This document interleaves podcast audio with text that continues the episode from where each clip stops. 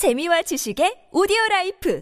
팟빵 안녕하세요. 군사덕복입니다. 최근 우크라이나 전쟁에서 점점 더 불리해지고 있는 러시아가 우크라이나군을 상대하기도 벅찬 가운데 나토와의 군사적 대치 긴장감마저 크게 높여가며 앞으로 일어날 일을 예측 불가능하게 끌고 가고 있습니다. 최근 러시아가 일부러 해수면 위에 전략 원잠의 모습을 드러낸 채 노르웨이 영해를 침범했고 이를 통해 노르웨이의 P3C 해상 초계기가 대응할 수밖에 없도록 도발하는 정황을 대놓고 촬영해 공개하기까지 했는데요. 그런데 역시나 이에 대해 노르웨이군이 대응하며 해상 초계기를 보내자 이번에는 먼저 도발을 감행한 러시아 전략 원잠의 수 수병들이 이글라 휴대용 지대공 미사일을 가지고 나와 노르웨이 해상 초계기를 당장이라도 격추시킬 듯 대놓고 조준하는 초유의 도발을 감행했습니다. 당시 이 같은 러시아 해군의 위협에 노르웨이는 해상 초계기의 기수를 돌렸지만 아무래도 나토가 이를 절대 가만히 넘어가지 않을 듯한데요. 최근 나토가 러시아의 전략기지, 러시아의 심장인 모스크바, 러시아 흑해함대가 주둔하는 크림반도와 우크라이나 영토 및 영해 일부가 포함되는 세 개 구역에서 중국과 러시아가 가장 두려워하는 신무기 시스템의 발사 과정을 시험할 겸 매우 강도 높은 무력 시위를 벌이겠다는 발표 발표를 함에 따라 러시아가 이에 어떻게 대응하게 될지 전 세계가 주목하고 있습니다. 이 새로운 투발 시스템은 러시아가 절대 탐지할 수 없는 JASSM ER 스텔스 순항 미사일을 그야말로 어마어마한 규모로 무지막지하게 쏘아댈 수 있는 것으로 군사력을 크게 증강시킨 중국군과의 군사적 충돌을 상정해 미국이 전면 대응하기 위해 만들어낸 치명적인 공격 시스템입니다. 게다가 조만간 이 구역에 미국 최신의 최강의 핵추진 항공모함 제럴드 포드 항모 전단까지 전개될 것으로 밝혀짐에 따라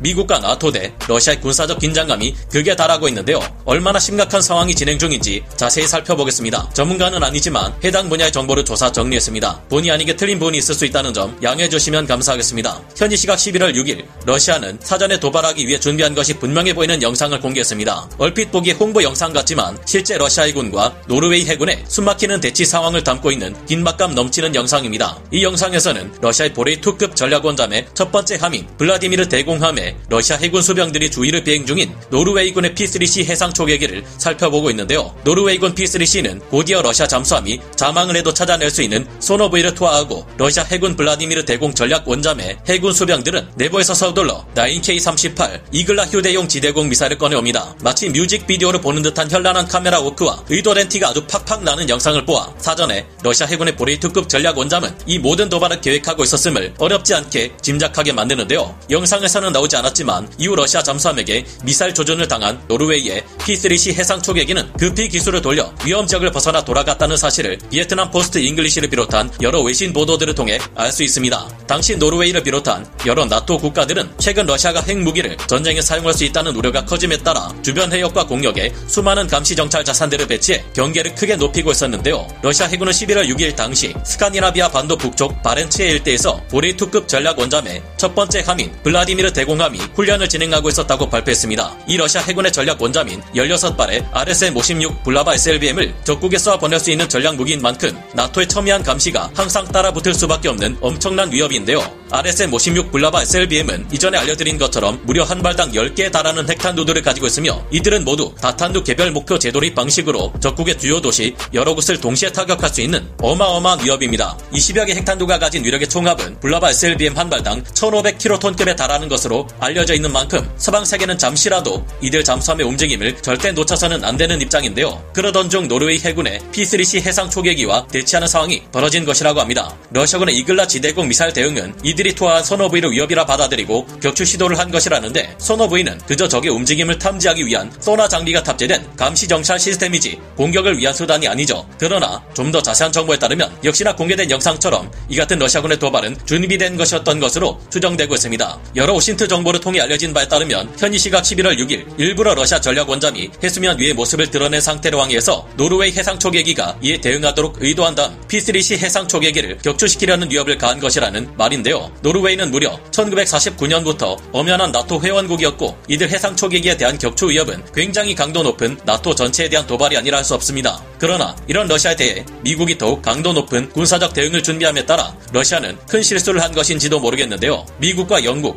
노르웨이, 폴란드, 루마니아 등 여러 나토 회원국들이 여 여차하면 당장이라도 러시아의 수많은 전략 자산을 한꺼번에 초토화시킬 수 있는 초고강도의 무력 도발을 준비하고 있습니다. 바로 스칸디나비아 반도 서북쪽 해역 3개 구역에서 수송기를 통해 사거리가 930km에 달하는 장거리 스텔스 순항 미사일 JASSM-ER을 엄청나게 쏟아부을 수 있는 획기적인 시스템 Rapid Dragon 시스템의 무력 시위를 감행할 것이라고 발표한 것입니다. 이전에도 여러 번 소개해드렸던 AGM-158B JASSM-ER 순항 미사일은 930km 이르는 엄청난 사정거리와 적의 레이더에 절대 탐지되지 않는 극강의 스텔스 형상 설계가 적용되었음은 물론 강력한 패시브 센서와 위성 유도 시스템까지 갖춰 요격하기가 거의 불가능에 가까운 순항 미사일인데요. 위력마저 2000파운드급 항공폭탄에 버금가는 이 스텔스 순항 미사일은 핵탄두를 장착하지는 않지만 확산 탄두 및 고출력 마이크로파 병기인 CHAMP 탄두를 장착해 광범위한 지역을 비행하면서 적의 전자장비를 jamming한 것을 넘어 아예 파괴해버리는 것도 가능한데요. 중국과 러시아가 가장 두려워하는 서방 세계 치명적인 순항 미사일 중 하나입니다. Rapid Dragon이란 이런 JASSM-ER 순항 미사일을 6발에서 9발까지 하나의 낙하 pallet에 실은 채 거대한 수송기에서 투하하는 것을 말합니다. 이렇게 하면 C-17 수송기 한 대에서 무려 72발의 JASSM-ER을 발사할 수 있고 C-130J 수송기를 통해서도 무려 27발이나 되는 JASSM-ER을 발사할 수 있어서 전략 폭격기의 폭장량마저도 가볍게 넘어서는 엄청난 화력 투사가 가능한데요. 미군의 전략 폭격기 중 가장 많은 폭장량을 가진 B-1B 초음속 폭격기가 내부 무장창에 24발의 JASSM-ER을 탑재 가능하며 외부 hard point에 12발을 더 장착한다 해도 36발에 그친다는 점과 B-52H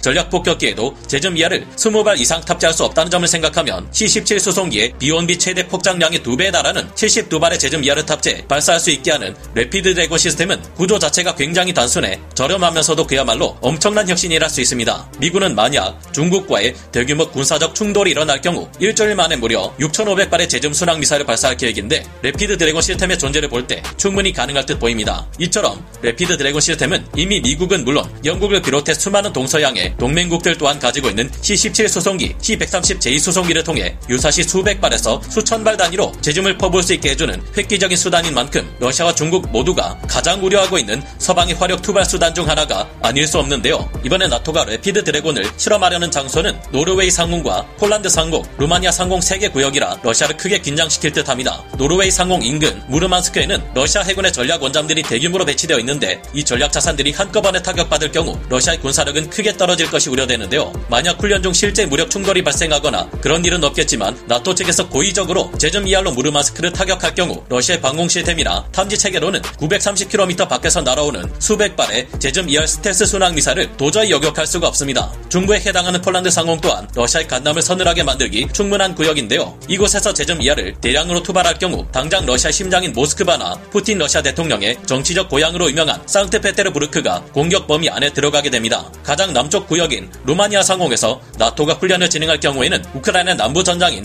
헤르손 전선은 물론 흑해와 인접한 크림반도, 러시아 본토의 노보로시스크까지 공격 범위 안에 충분히 들어갑니다. 현재 우크라이나는 프랑스로부터 러시아가 실제 시리아에서 S-300 방공 시스템과 S-400 방공 시스템으로 전혀 대응하지 못했던 스텔스 장거리 순항 미사일 스칼프를 자국 공군의 소-24 전폭기로 운용하게 되면서 자체적으로 모스크바를 타격할 수 있는 능력을 갖췄는데요. 그러나 12대 소-24 전폭기에서 투발되는 스칼프 미사일은 화력에 있어 부족한 감이 없지 않습니다. 하지만 나토가 Rapid Dragon 시스템과 여러 수송기를 동원한다면 더 이상 우크라이나 측의 핵무기 억제력은 러시아에서도 부족하다고만 볼 수만은 없을 텐데요. 이에 대한 기대감이 드는 동시에 러시아가 또 어떤 말도 안 되는 수준의 군사적 대응을 감행할지 또한 함께 우려가 됩니다. 여러분의 생각은 어떠신가요? 오늘 군사 돋보기 여기서 마치고요. 다음 시간에 다시 돌아오겠습니다. 감사합니다. 영상을 재밌게 보셨다면 구독, 좋아요, 알림 설정 부탁드리겠습니다.